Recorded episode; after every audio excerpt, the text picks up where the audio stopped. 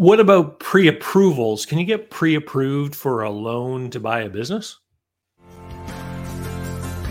I'm David C. Barnett, and you're tuned in to Small Business and Deal Making, the podcast, YouTube channel, and blog where I talk about buying, selling, financing, and managing small and medium sized businesses while controlling risk. So, if you're looking to take control of your future through buying a business one day, or if you already own a business and you're looking to grow or exit, you've come to the right place. I talk about interesting things, I talk to interesting people, and I answer your questions every week right here. So be sure to hit like and be sure to hit subscribe, and let's get to it. Hey everyone, today we have a question from YouTube user Behind the Last who was watching my live stream interview with Lisa Forrest from Live Oak Bank. Uh, she was talking about all about SBA loans in the United States, and Behind the Last left a question. Let me let me read the question. Is it possible to be pre-approved for an SBA loan of a specific monetary amount, i.e., 300 to 500,000, rather than doing all this during the due diligence period? I want to be pre-approved for a certain amount of money before I even try to buy anything. It saves time. So that interview was about SBA loans, which are in the United States only. But I can categorically answer this question for anyone anywhere in the world. Um, you cannot be pre-approved for a business acquisition loan. Period. Next question. Okay, so let me tell you what you can do and why. Okay, why can't you be a pre-approved for a business acquisition loan? You can get pre-approved for a mortgage, right? Well, let's think about a mortgage. Who pays the mortgage? It's you, right? So when a bank looks at you, they look at your personal situation, they look at your personal income, your credit score, your uh, length of time you've had your job, and what your income is. And that is the underwriting process. They look at you and your likelihood of continuing to have an income that could service a debt. And they're able to say, yeah, you can buy a house because your job is going to make these payments. When we talk about business acquisition financing, who makes the payments? It's the business you're buying, right? So if we don't have an actual deal at hand and a business to look at, then we can't make any kind of predetermination about whether or not you can repay the loan. We we have to know what the business is, right? So, what then can you do? Well, regardless of how good the business is, there are a few things that will prevent you from ever being able to get a business loan. So, in an effort to prepare yourself to make that application, there are certain things that you should do. Number one, if you have a crappy credit score, forget it. They're not going to lend you money because any business lender anywhere in the world is going to look at your personal finances and they're going to say, this is a good indicator of how you're going to manage the money in a business, how you manage, manage your personal funds. So if your credit score is a mess because you don't make your payments on time and you've run up all your credit cards and et cetera, et cetera, then they're not going to lend you money. Um, housekeeping of eh, things like if you haven't filed tax returns in two years, forget it. They're going to want current tax returns that you filed to show that you are able to keep yourself organized and meet your basic commitments like filing your tax returns, right? So your house when you go for a business loan, it is assumed that everything that you have personally financially is impeccable.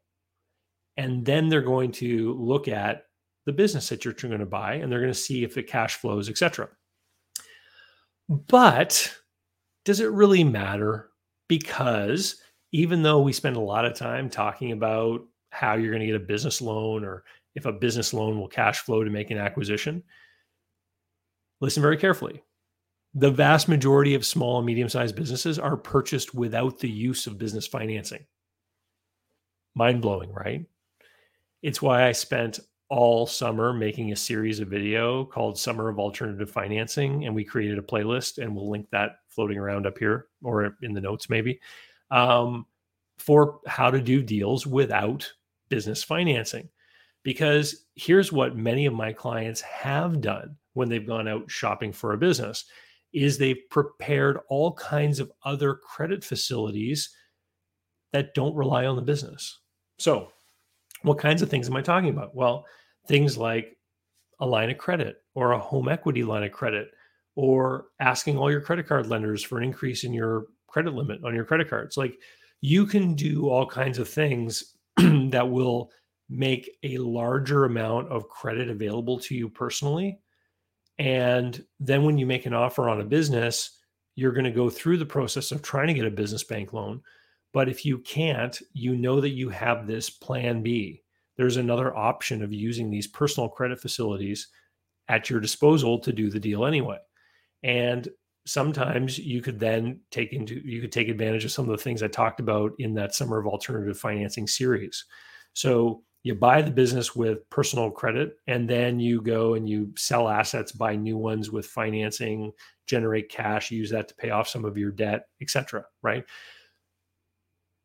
So what kind of person is able to do that? Well it's not a broke person which i keep harping on right?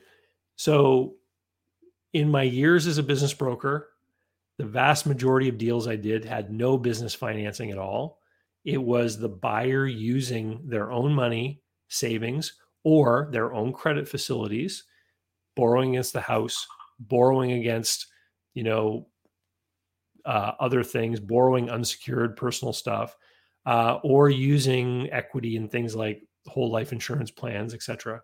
And they put that money together, and then they get a seller note to finance the other part, and that's how the deal is done, right? So get yourself in a in an impeccable personal financial status so that there's no reason the bank can point at you um, there's also going to be other kinds of considerations when doing a business loan such as your experience and all that kind of stuff so if you've got problems with your credit and you have unfiled tax returns and you have no experience in the industry and you still want to do a deal then you're going to have to find other ways to get the money anyway to at least create a down payment such that the seller will be willing to finance the balance. Anyway, uh, if you want to learn more about that kind of stuff, head over to businessbuyeradvantage.com, sign up for my program. Like people have been doing it for years. Hundreds and hundreds of people have gone through it. And um, I keep adding more material to it. Since 2019, I've been adding modules to it. And uh, once you're in, you're in. You have lifetime access to the new materials as well.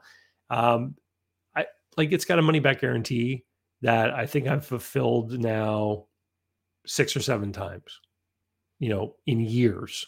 So I know the value is there. And if this is something you're serious about buying a business, go sign up and um, and learn how to do it. And if you are broke, if you are broke and you found me because you're poking around the internet and you've been seduced by all these people that talk about how to buy a business with no money and that kind of thing, um, buying a business is not a solution to save you from a desperate financial position. Buying a business is a career and life leveling up move. You've got to take care of the foundation before you start building the house. And so getting your credit in line, getting some money in the bank, paying off, you know, credit cards and high interest debt and all that kind of stuff needs to be a priority.